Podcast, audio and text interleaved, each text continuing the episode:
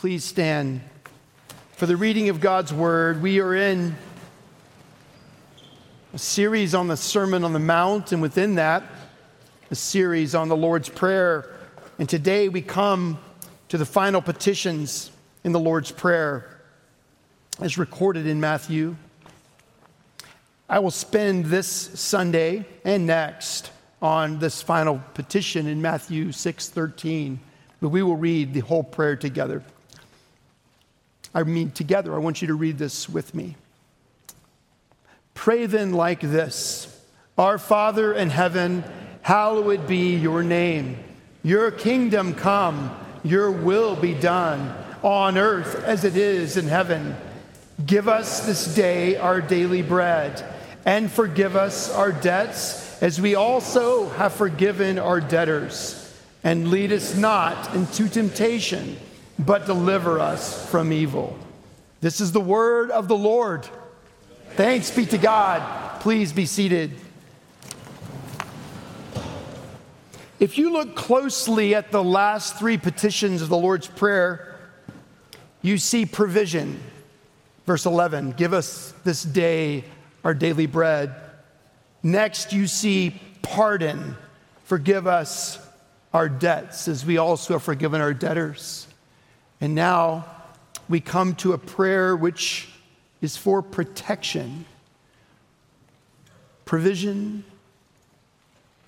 pardon, protection. In the order in which Jesus gave these matter. When we recognize that we have been forgiven of our sins, true believers long to sin no more. We long to live a life that brings glory to God in every aspect of our life. We long to sin no more.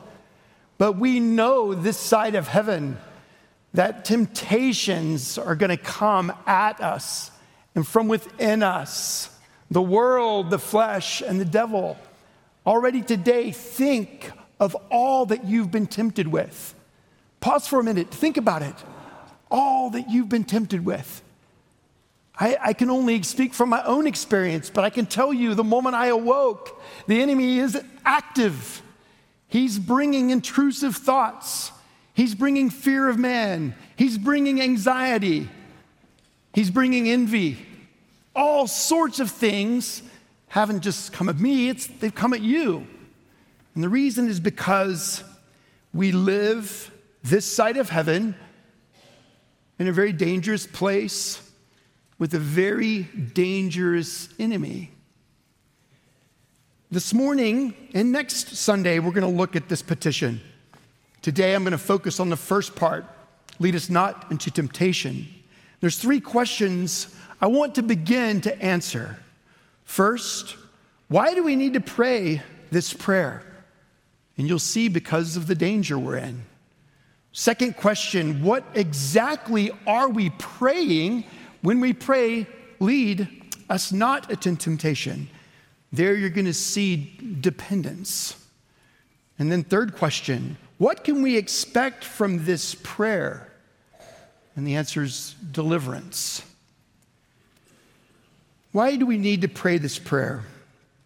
I've already said it. This side of heaven, we live in a dangerous place. Turn in your Bible to 1 Peter 5, verse 8.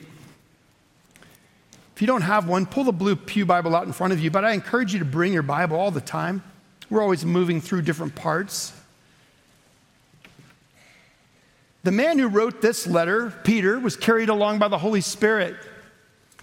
Imagine the last conversation Peter had with Jesus before he went to the cross, before Christ went to the cross. Imagine what, imagine what Jesus was telling him. Peter just said, They may all leave you, I will never leave you. Jesus says, You will. You will deny three times you even know me. Peter didn't think that was possible. And I'm telling you, some of you think there are certain sins that are impossible for you. And you believe that because you don't truly recognize how dangerous the enemy is and how much the enemy wants to devour you. Peter's told as Christ has called him and two others closer to him when he's in the garden. Peter, James, and John, they fall asleep. Jesus comes back to them. Can you not stay awake? And Jesus says to him, Pray. Pray that you will not fall to temptation. And he did. Here, Peter, carried along by the Spirit, speaks of our enemy. Listen to what he writes 1 Peter 5 8, be sober minded, be watchful. Your adversary, the devil, prowls around like a roaring lion seeking someone to devour. Let me read that again. Be sober minded, be watchful. Your adversary, the devil, prowls around like a roaring lion seeking someone to devour. When I was a child, I grew up on a street named 38th Street. The street perpendicular to that was called Markwell. I was two houses in on 38th to the west, and at the house directly to our east, there was a shortcut between two houses, a narrow alley between two fences. On the left, there was a couple. I actually never saw them, but I saw their dog. They had a chow, and the chow had been groomed to look like a lion. Short back hair, but this big, almost mane was present. This dog was mean. And partly because we would walk by and kick the fence. We would agitate this dog. We didn't know the dog's name, but we called it the lion. And every once in a while, the gate to that yard would be open. And when the gate to that yard was open, we yelled to one another, The lion is out! The lion is out! We were scared. We should have been. We would run to our homes or climb a tree and wait for the lion to be behind the gate. But once, when I was in fourth grade, it got a hold of my next door neighbor. It mauled her leg. I'll never forget seeing this six or seven year old little girl, Tina, with these bandages. And then when the bandages were taken off, the stitches. And then when the stitches were removed, the scars that remained there. That dog tore into her. He was a dangerous dog. We have an enemy that Peter is warning us about from his own experience of what the enemy seeks to do. Listen again to the words Be sober minded, be watchful. Your adversary, the devil, prowls around like a roaring lion, seeking someone to devour. Well, you are someone. Your children are someone. Your parents are someone. Your friends are someone. Your pastors are someone. The word roaring means the howl of a beast in fierce hunger. That's what the word means in Greek. The howl of a beast in fierce hunger. The word prowls, seeks, means in search of someone. Both those words, roaring and prowls, are written in the present tense, which means that it's continual, that it's always. The gate is open. He is roaming. He is roaring. And what does he want to do? He wants to devour someone, and you are someone. Even if you're in Christ, you are someone. We are vulnerable. The word devour, I really want you to hear this. The word devour means to drink down and swallow up completely. The word devour, which is the activity of this roaring, prowling lion, is to drink down and swallow up completely. If Satan were being interviewed and he was being honest, and the interviewer asked the question, What do you desire with every temptation? And if he was honest, and we don't really need him to be because God's word is, his answer to every temptation would be to devour them. Temptation to a critical spirit, to devour them. Temptation towards lust, to devour them. Temptation towards pride, to devour them. Temptation towards greed, to devour them. Temptation towards self righteousness, to devour them. Temptation to make fun of another person created in the image of God, to devour them, to drink them down, to swallow them. That is Satan's aim with every temptation. You might think your sins aren't as bad as another. He wants you to think that in order to devour you. You might think, I'm glad I'm not like them, just as the Pharisees did. He wants you to think that way, that he might devour you. You may think, I know I'm struggling with this, but I can't tell anybody. I might be rejected. I might be just excluded. I might be seen differently. He wants you to think that way because he wants to devour you. Satan's purpose is not just to annoy us or to agitate us, it is to devour us to drink us down, to swallow us completely. And every one of us, just as it was true of all the saints who have gone before us, encountered this dangerous one. That's why Jesus says, Pray and lead us not into temptation. But what exactly are we praying when we pray that? We see the danger, we know why we must pray it, and all of us must pray it. We must pray it the moment we wake up, the moment we turn on the screen, the moment we engage in a conversation. All day long, lead me not into temptation. All day long, lead me not into temptation. But what are we praying exactly? First of all, the word temptation can mean three things it can mean a test, it can mean a trial and then it can mean temptation itself. Turn in your Bible a few pages to the left to the book of James, chapter 1. James does a remarkable job explaining the difference between trials and tests and temptations. When we pray, lead us not into temptation, the first thing we need to know is that God never tempts any of us. James chapter 1 verse 13 let no one say when he is tempted, I am being tempted by God. For God cannot be tempted with evil, and he himself tempts no one. So we can never see when we pray, Lord, lead us not into temptation, that God is leading us himself towards evil. He does permit Satan to tempt us. You can see that throughout Scripture. God brings tests and He brings trials. And these tests and trials are meant to show the convictions that we have to stand firm in Christ against those tests and trials. James earlier in chapter 1 says in verse 2 Count it all joy, my brothers, when you meet trials of various kinds, for you know that the testing of your faith produces steadfastness.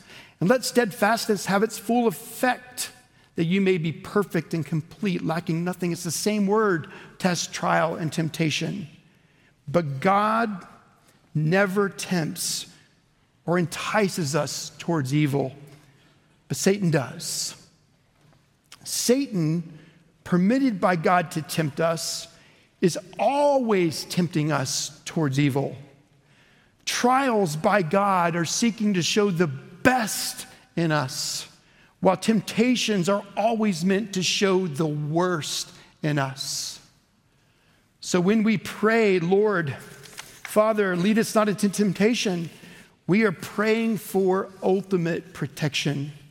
Kevin DeYoung says it this way We're praying, do not allow me to be near the allure of sin. Do not bring me near to the devil. Do not permit me to be in a situation where the enticement to sin will be greater than I can bear.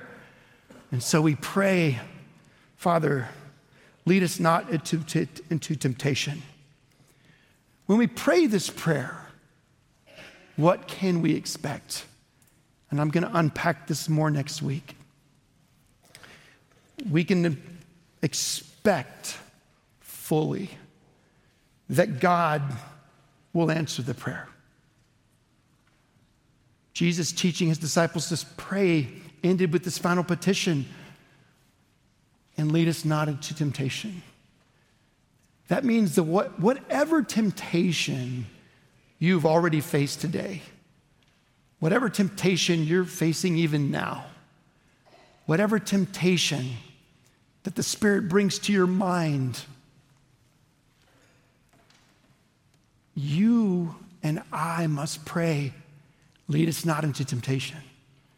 And when we do, we can count on God every time, every time, every time, not just some of the time, every time to not surrender. God will answer. It's His protection, it's His provision, it's His deliverance. But what does that look like?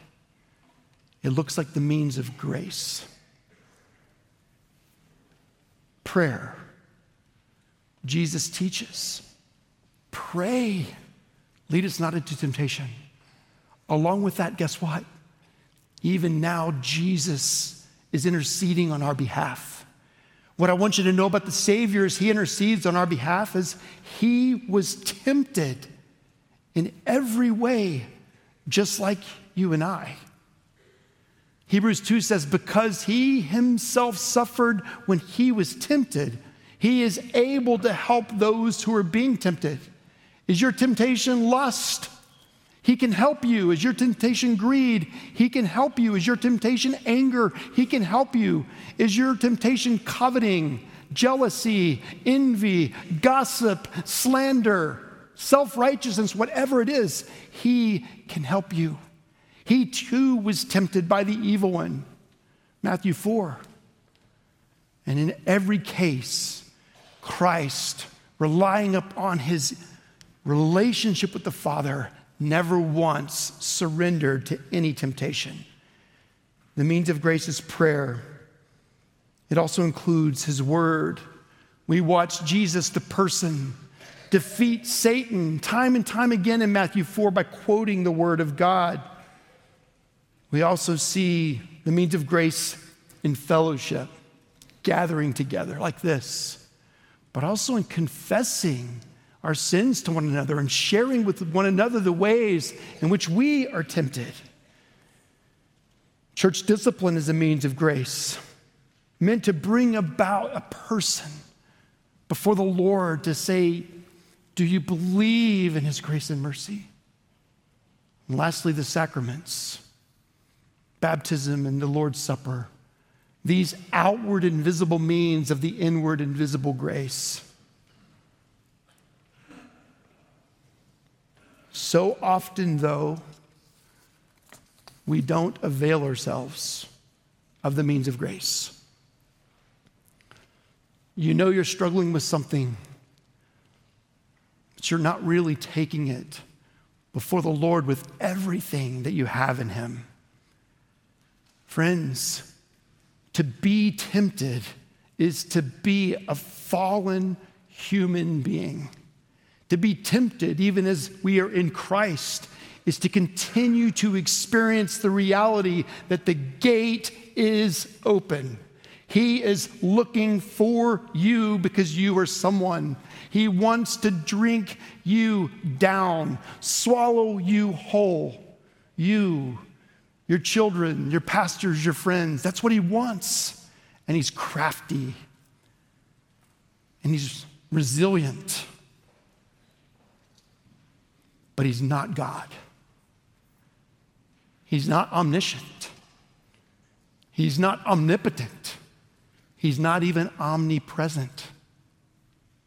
Only God is. And when we avail ourselves of all that God has given us, and we prayed, lead us not into temptation, what can we expect? We can expect Him to fulfill His promises.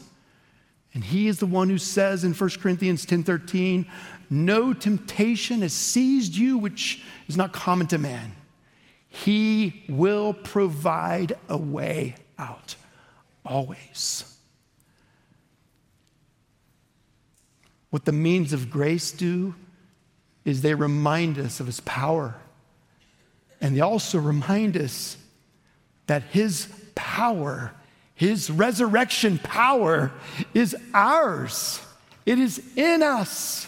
And when we avail ourselves of the means of grace, we can stand in the victory that is ours in Christ. The gate is open, but so is the tomb. The tomb where the body of Christ was laid, the stone was rolled away. His body wasn't there. He said it was finished. Three days later, when they went to see his body, his very own disciples, met the angels who declared, He has risen. Our risen Lord, the one who taught us to pray and lead us not into temptation, He is the one who reigns as King now, omnipotent, omniscient. He knows what it's like to struggle with temptation but he never sinned. He knows the adversary. He's spoken to him directly. I never have. Neither of you. He spoke to him directly.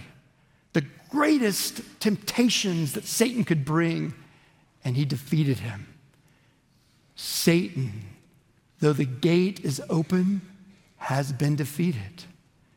And that's why Peter will tell us in Christ, resist him, and he will flee from you. How do we resist him? By availing ourselves of the means of grace. All of them. When we come to the table here in a few moments, this table is not a Presbyterian table. It is the table for the people of God. It is a table for those who have trusted in Jesus, who rest and receive Him alone for salvation. It is not a table for those who have yet to believe in Christ, lest you would come forward and eat and drink judgment on yourself. So stay in your seat. Don't come forward if you don't know Jesus. But it's also not a table for those who are waiting to have a better week or a better day or a better battle against all the things that have been mentioned and more. No, we need this while in the battle. So we want you, we urge you to come. And as you come, claim the victory that is yours in Christ Jesus. Our ability to overpower, to resist the evil one, is because of the one who is in us Christ in us. This side of heaven, you and I are going to continue to face all sorts of temptations. And every time it's a chance for us to say, Father, lead me not into temptation, but deliver me from the evil one. Next Sunday, we'll speak of that. Let's pray as we prepare to come to the table. Father, it's such an encouragement to know that we're not alone. We could never fight against this enemy and win in our own flesh. We could never declare victory apart from you. But in you, Lord, no matter how hard, how intense, you give us everything we need, including one another, including your word, including prayer, including this meal. So as we come to this meal, Father, as we listen to music, as we sing, we pray that you would feed us, that we would drink down your blood, we would take in your body and the experience of your presence in this place, the mysterious presence of Christ, will feed our souls and prepare us once again for the battle. We pray in Jesus' name. Amen. Please stand.